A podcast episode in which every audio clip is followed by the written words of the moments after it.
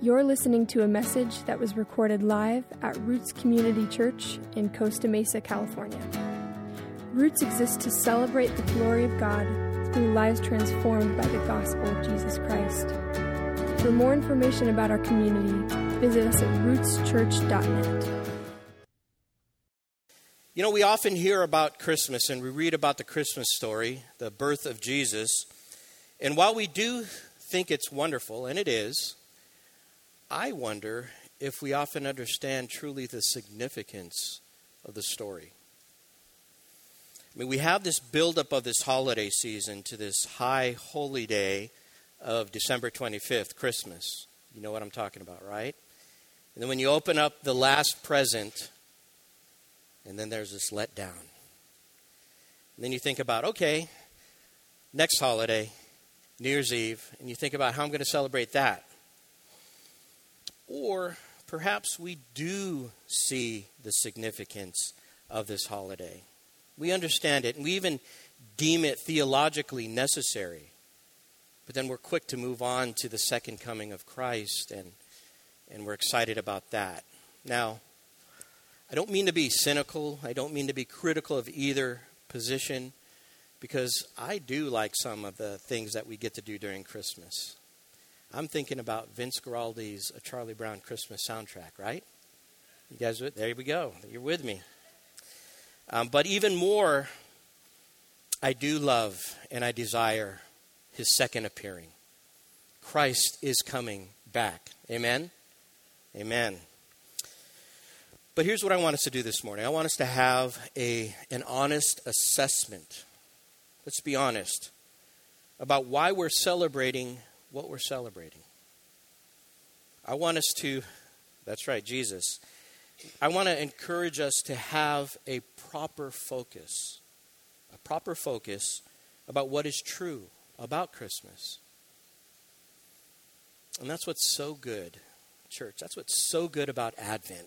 We're taking the time to slow down, because when we do, we can then truly reconsider what Christmas truly is. And then, all the more, we can see why we should celebrate Christmas. When we slow down, when we take the time, when we adjust our focus, we grow in awe of the fact that the second person of the Trinity was born of a virgin and became man. The second person of the Trinity became one of us. Became one of us. The Holy Spirit, He commissioned Luke to open up the gospel to us. And he commissioned him to tell us what is true about this story. He opens his gospel to us this way in verse 3 of chapter 1 of Luke. It seemed good to me also, Luke says, having followed all things closely for some time past, to write an orderly account for you, most excellent Theophilus. Verse 4, pay attention to this, that you may have certainty concerning the things you have been taught. Concerning the certainty of the things you have been taught. And here's why that's so important, church. There are consequences to the way we believe and what we believe. There are consequences to what we believe. If we believe with all our might in something that turns out to be a lie, we are people most to be pitied. Here's another way to look at it. If we believe that nothing happens after we die, that there is no life after death, we have another thing coming. To be frank, the scariest part about believing in the wrong thing is that our very eternity is at stake. But the good news is this. The good news is that this good news, the gospel, is true. It's true. And this thing called life, with it changing and moving so fast, we need the very one who was born of a virgin and became man. We need the one who is the creator of life himself, the one who makes the impossible possible. He is the anchor. He is the anchor for our souls. He's our joy. He's our peace. He is our refuge. And he is our Savior. So let's slow down now. Let's slow down together and let's allow God's word to discern our hearts as we read it together. The Gospel of Luke, chapter 1, starting with verse 26. If you're able to, please stand with me as we read God's word.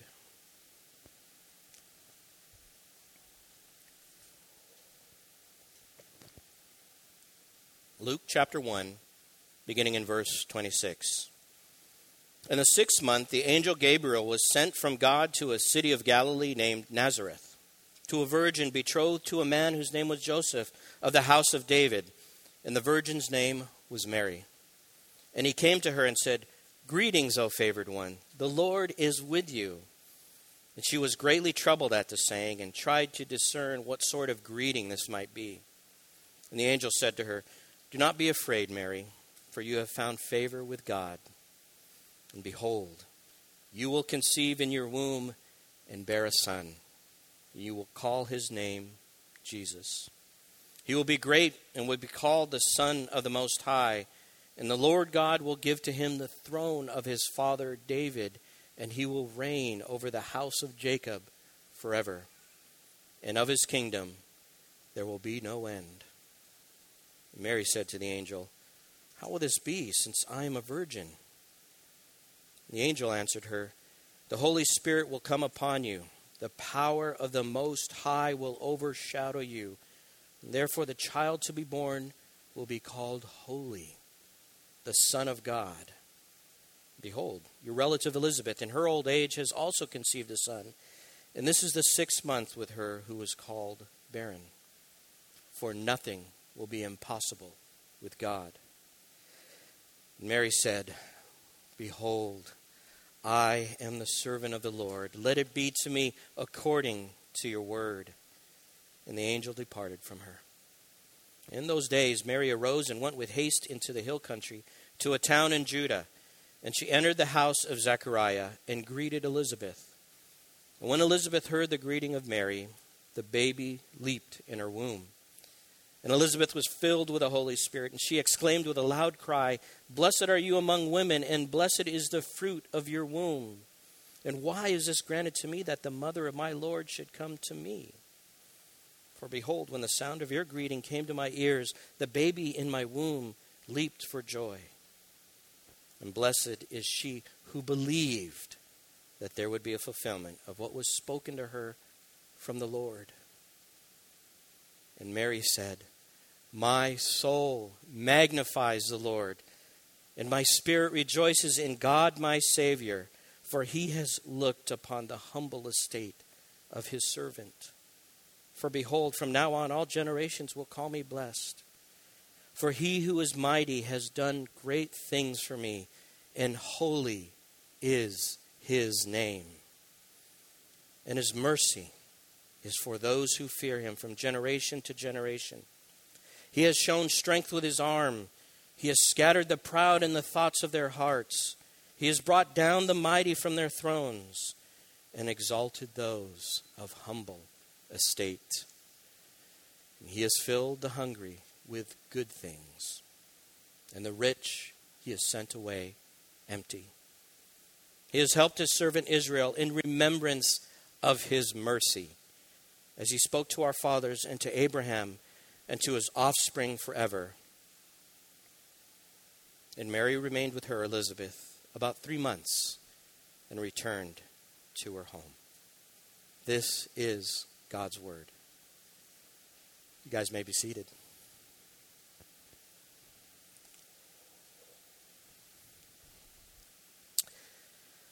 What a song of praise. What a story.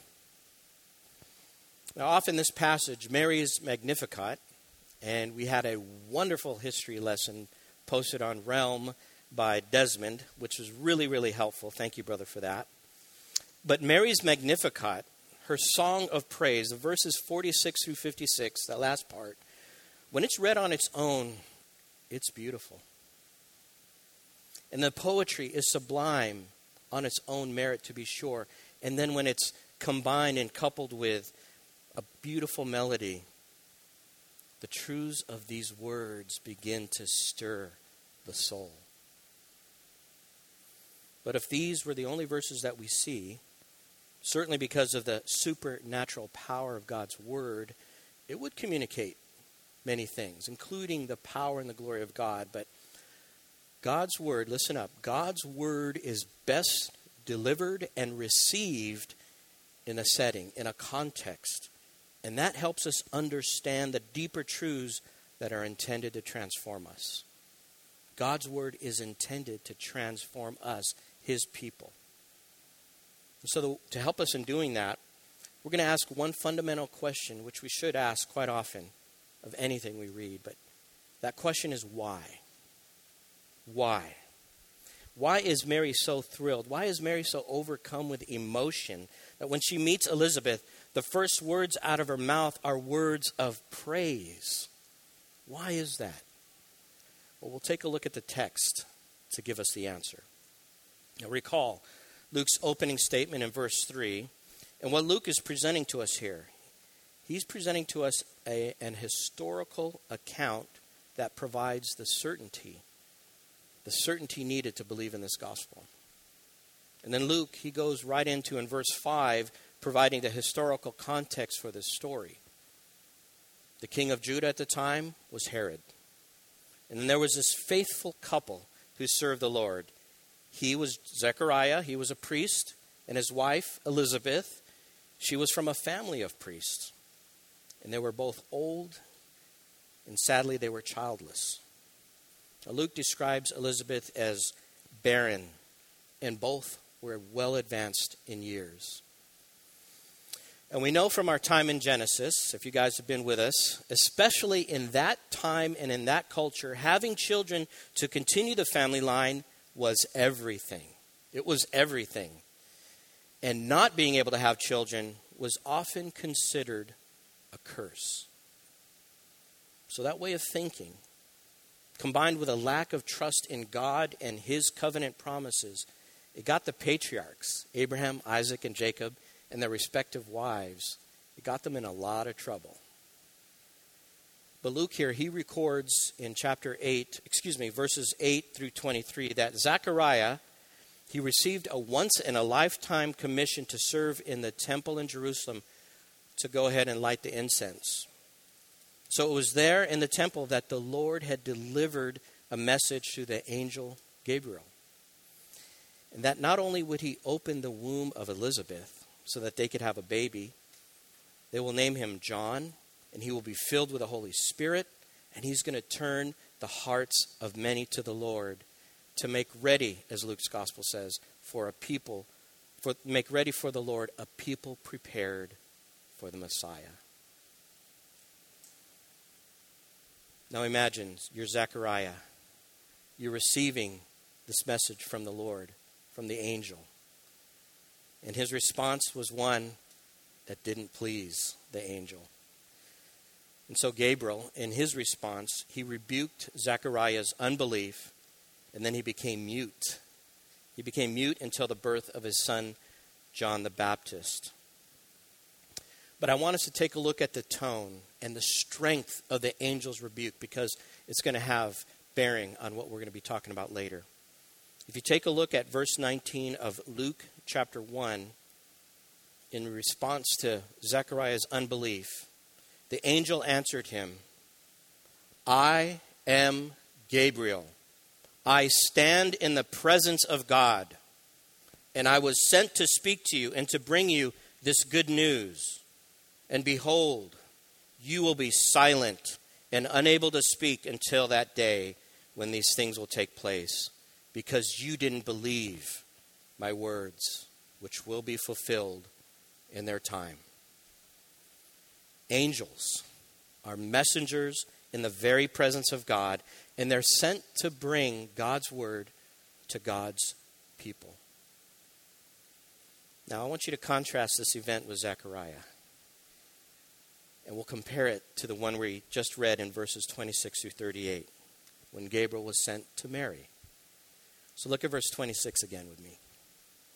In the 6th month, the angel Gabriel was sent from God to a city of Galilee named Nazareth, to a virgin betrothed to a man whose name was Joseph of the house of David.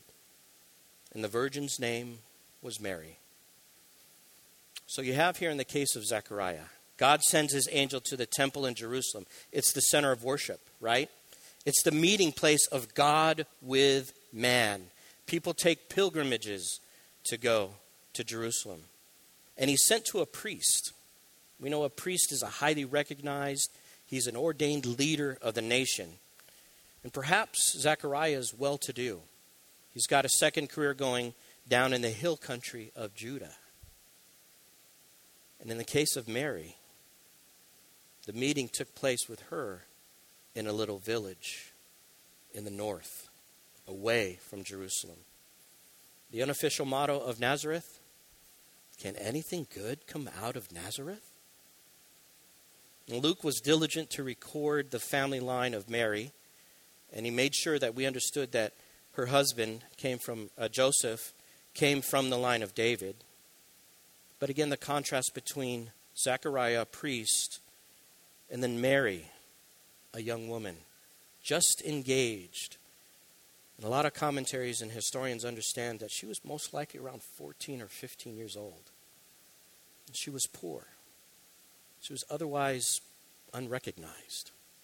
One commentator even said that Mary had virtually no social status. She couldn't even afford an iPhone. That's how bad it was. Yet what the angel says to her, this is what I want us to see. What the angel says to her is absolutely stunning. Instead of what has been the customary greeting, do not be afraid, when an angel meets a human, do not be afraid. The angel, this is an angel who stands in the very presence of God. He says to her, greetings, O favored one, the Lord is with you. The Lord is with you. Before we move on to the rest of the text, I want us to recognize something here. We often desire recognition. We crave approval. And we crave that affirmation from others for a lot of different reasons. We claim our identity in what others say and think about us. And when we don't get what we want by way of that affirmation, we're crushed. As we pursue that more and more, it becomes unhealthy. That pursuit can devolve into idolatry. Because when we want that affirmation from others, what we're saying is that we're worth it. And that we want that affirmation. It becomes our supreme motivation. And we engage in a very unique and deceptive way of self-worship. Here's what I want to encourage you with this morning. Look up. Don't look down. Look up. Look up at the one and set your gaze on the one whose opinion of you matters supremely. The Lord is with you, because as you are in Christ, as you are united by Christ in faith, like Mary, God sees you as favored, and he is with you. He is with you. So another note about this greeting here from Gabriel. The Bible says that angels long to see what salvation feels like. They want to be recipients of this gospel. They don't know because they haven't felt the salvation that only human beings can receive. So Gabriel's, he's anticipating the joy that is to come with the birth of the Savior. He's excited to deliver the greatest news ever. And so while Gabriel, he told Zechariah that John would be the one, his son, to deliver the good news, Mary is being told that the one that's in her womb is the the good news. So to be fair again, we talked about visitations from angels. If we were to be visited by an angel, I'm not sure how we would react, so we'll cut Zechariah some slack, because Mary, she's a little bit out of sorts here in verse 29. After hearing that news, look at her reaction. But she, Mary, verse 29, was greatly troubled at the saying and tried to discern what sort of greeting this might be. And here comes the assurance. Listen to the good news in verse 30. And the angel said to her, "Do not be afraid, Mary, for you have found favor with God. And behold, you will conceive in your womb and bear a son, and you shall call his name Jesus. He will be great and will be called the Son of the Most High." It would be one thing for Mary to hear that she will have a baby. It will be another thing to know that she's carrying the Son of the Most High. For Zechariah to be told the name of his son John was given by God, that's amazing. But now for Mary to hear that the baby's name is and what he was destined to do, that's an entirely other thing. The very name Jesus, as Matthew says, means that he will save his people from their sins. The very name Jesus means God is salvation. Before we move on to the second half of verse 32, you guys remember who was king of Israel at the time. It was Herod, King Herod. And for reasons I'm not going to get into now, he was not the rightful king. He was a puppet king of the Roman government. He was a puppet king of the Roman Empire. And beyond that, even more, the Jews suffered under his reign and also through the occupation of the Romans. And then worse than that, many Jews, they're looking to the religious leaders of the day. They're looking to the ones who are ordained by God to help them out, to lead by example. But even they, in some cases, they were just making themselves unreal, because they were fooling themselves and taking advantage of the common Jew. How were they doing that? They were imposing their strict moral codes, and they were flaunting their sense of self-righteousness. And sadly, they were becoming rich along the way. And we know this because Jesus himself said this about the religious leaders. He said, "Those who trust in themselves that they were righteous and treated others with contempt, he condemned them." So this is the setting. I bring that up to have us understand this was what it was like. This was the context in which Israel was longing to be delivered from this outward but real oppression. It was oppression on all kinds of levels, social, economic, and everything in between, military. Everything about the national psyche. Israel was kept being beaten down and succumbed to this pressure from King Herod and the Roman government, as well as the religious leaders. Israel was looking for a Messiah. They were looking for a Savior. They were looking for the promised one to rule and to reign over them with mercy, with righteousness, with justice. In accomplishing this plan of salvation, the Messiah, Jesus, the one whose birth, his life, his death, his resurrection, he not only secures salvation for us, but he is the rightful heir, and he's going to be the one to rule and to reign. And he's the one who's going to rule and reign, not just for 1,000 years, but forever. Look at verse 32. "And the Lord God will give to him the throne of his father David, and he will reign over the house of Jacob forever. And of his kingdom there will be no end." So again, let's pause, take a breath. Let's consider who the players in this story are and what was just announced. Mary, again, very likely a young teenager. She just heard from God through an angel that she will carry the future king of Israel, who happens to be the Son of God. Let that settle in a little bit. I think then we can empathize with Mary's response. And I think this is one of genuinely asking how this is going to happen, because she hasn't consummated her marriage to Joseph yet. In verse 34, Mary said to the angel, "How will this be, since I am a virgin?" So regardless of whatever the motivation for the question was, gave Gabriel an opportunity to respond. And I like what one commentator says. He says that the answer here, Luke describes with great delicacy an incomprehensible event.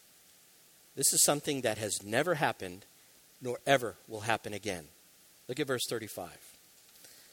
And the angel answered her, "Mary, the Holy Spirit will come upon you, and the power of the Most High will overshadow you. And therefore the child to be born will be called Holy, the Son of God. And behold, your relative Elizabeth, in her old age, she's also conceived a son. And this is the 6th month with her who was called barren. For nothing will be impossible with God." An incomprehensible event indeed. But again, Luke records this for our certainty. This is for our certainty to know. And there's something here I want us to look at.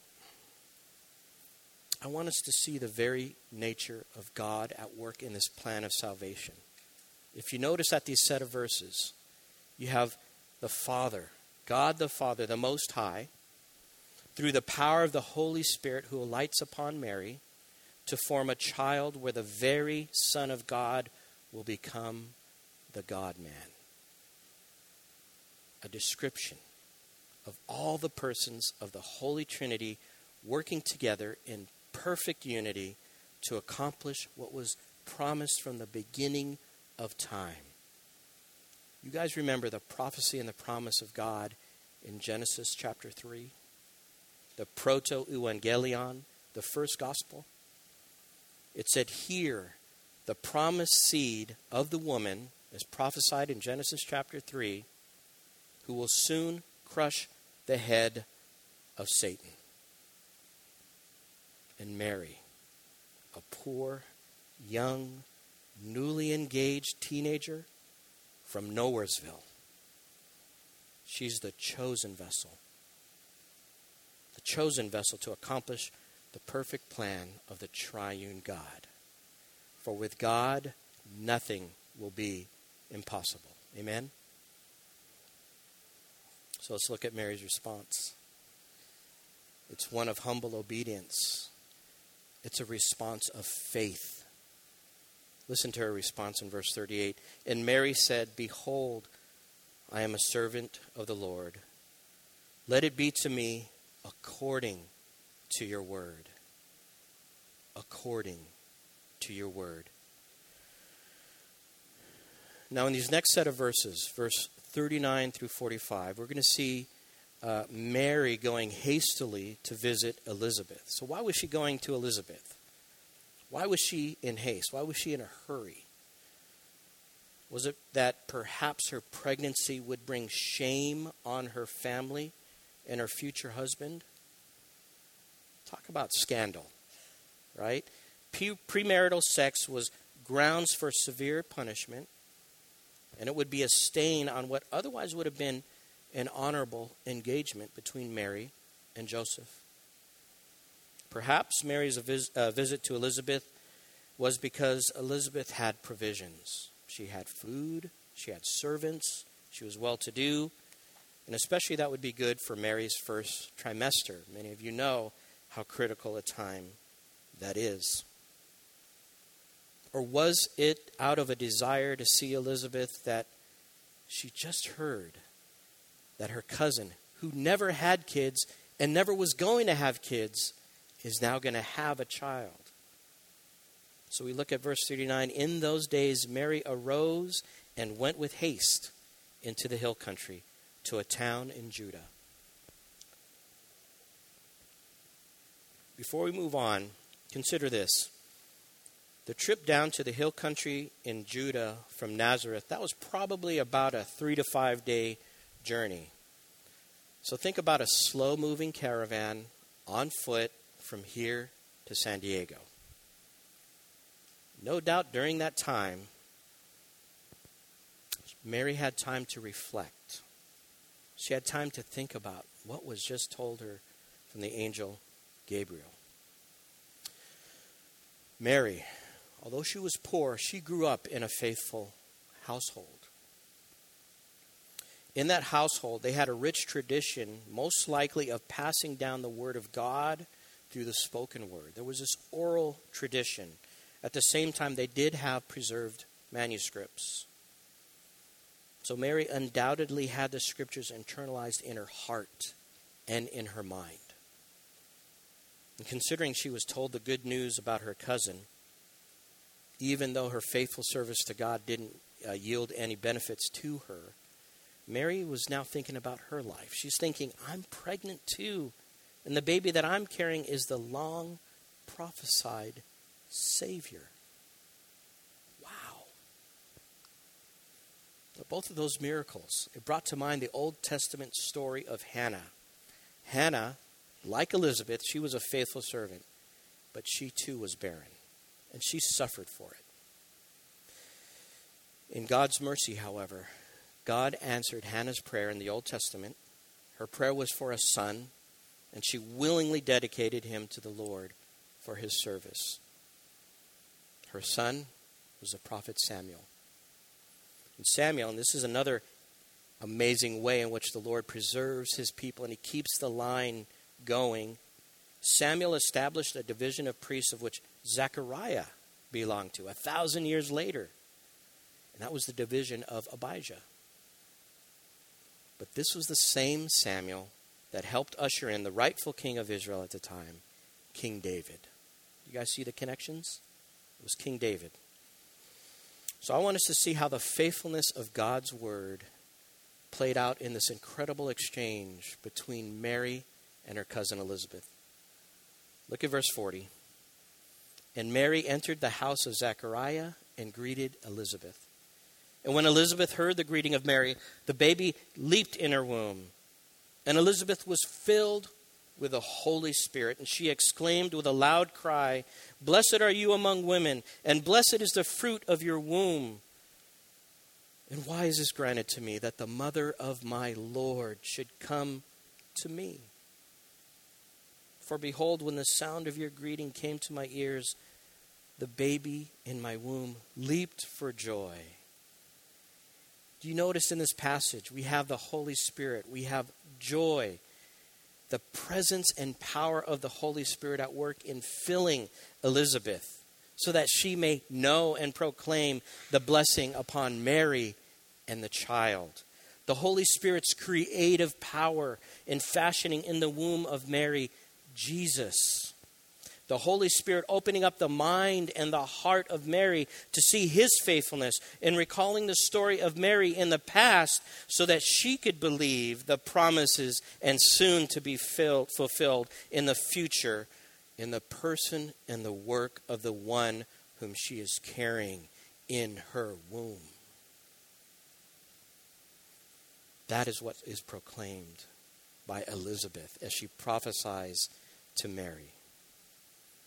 Remember our question when we first started out. Why? Why does Mary break out in praise? Because our God is merciful. Our God is faithful. Our God is good. Our God is holy. Our God is righteous. Our God is true. And what he says will happen. It's as good as done. And Mary believed. She believed. And that is why Mary is singing praise. Look at verse 45 as Elizabeth prophesies over Mary. And blessed is she who believed that there would be a fulfillment of what was spoken to her from the Lord, that she would be the one who would carry the Savior. And Mary said this, "My soul magnifies the Lord, and my spirit rejoices in God my Savior, for he has looked on the humble estate of his servant. This is the same God who saw the plight of Sarah's servant Hagar in Genesis. You remember. This is the same God who heard the prayers of Rachel. In church, despite who we are and the sins that we have done, this is the same God who sees you and me with a heart of mercy and compassion. For he has looked upon the humble estate of his servant. For behold, from now on, all generations will call me blessed. For he who is mighty has done great things for me, and holy is his name. And his mercy is for those who fear him from generation to generation. He has shown strength with his arm, and he has scattered the prouds in the thoughts of their hearts. He has brought down the mighty from their thrones and exalted those of humble estate. He has filled the hungry with good things, and the rich he has sent away empty. He has helped his servant Israel in remembrance of his mercy, as he spoke to our fathers, to Abraham, and to his offspring forever. As we sang in worship, oh, the mercy our God has shown to those who sit in death's shadow. As Mary sang, oh, the mercy of God who has looked on the humble estate of his servant. As King David pleaded, according to your abundant mercy, blot out my transgressions. God's mercy, church. God's mercy. It is tender. It is new every morning. What is this mercy? What is this mercy so freely given to those who fear God? What is this mercy that God remembers as he saves his people? Twice here in Mary's song of praise, she believes and she receives the mercy of God. Mercy. We often think that mercy is something that we don't get, which is something we should deserve, namely punishment. So it's punishment withheld. And while that's true, mercy is so much more than that, church. Mercy is so much more than that. The Greek word for mercy is eleos. Eleos. Now, in ancient Greece, eleos was a personification of mercy, clemency, of compassion, of pity.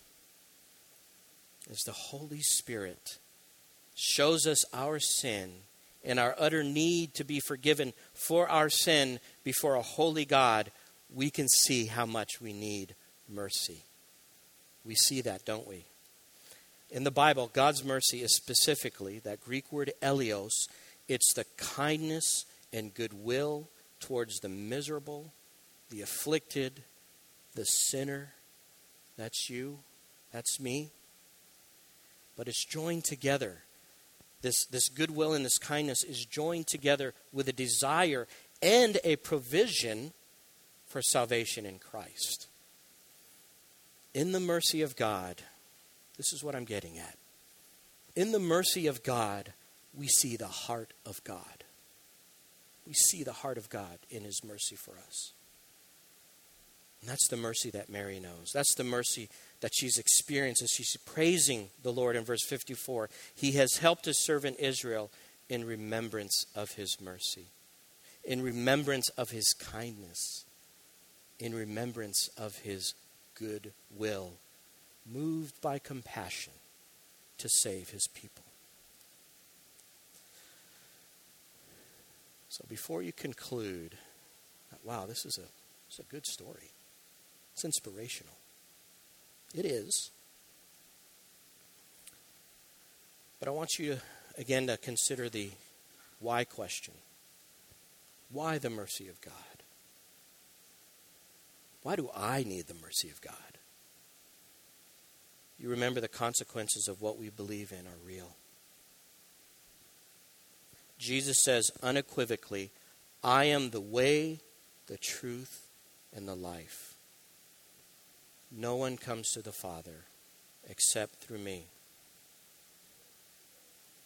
And Jesus further says, unless you believe that I am, unless you believe that I am the one who has taken on the punishment for your sins and offer you forgiveness, unless you believe that I am he, you will die in your sins.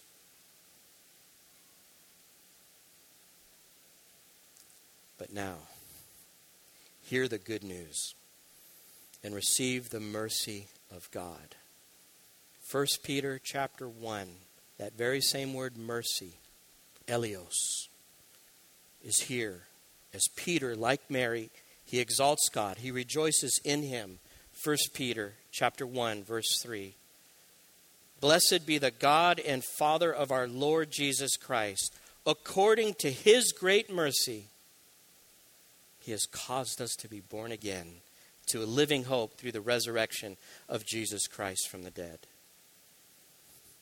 Listen to the reason why we celebrate Advent in his first appearing, because of his great mercy. Look at Titus chapter 3.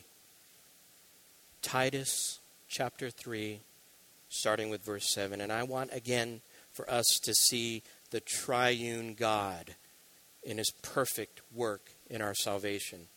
Titus chapter 3, verse 4. But when the goodness and the loving kindness of God our Savior appeared, he saved us. He saved us. Not because of works done by us in righteousness, but according to what, church? His own mercy. His own mercy. By the washing of regeneration and renewal of the Holy Spirit, whom he poured out on us richly through Jesus Christ, our Savior, so that, being justified by his grace, we might become heirs according to the hope of eternal life. Church, this is why we celebrate the appearing of Christ, our Savior. This is why we celebrate Advent. Amen? Now, 2,000 years ago, we're reading a story that took place 2,000 years ago. God's mercy was at work so that we could experience that same mercy today. Today. So today, if you hear his voice, don't harden your heart. Repent so that times of refreshing may come from the very presence of the Lord. The very presence that was formed in the womb of Mary. The very presence of the one who took on the sins of the world. Your sin and my sin. The one who crushed the head of Satan and defeated death is the same one that offers you mercy this morning. Receive his mercy and his kindness through the salvation in Christ, so that like Mary, you too can sing, my soul magnifies the Lord, my spirit rejoices in God, my Savior.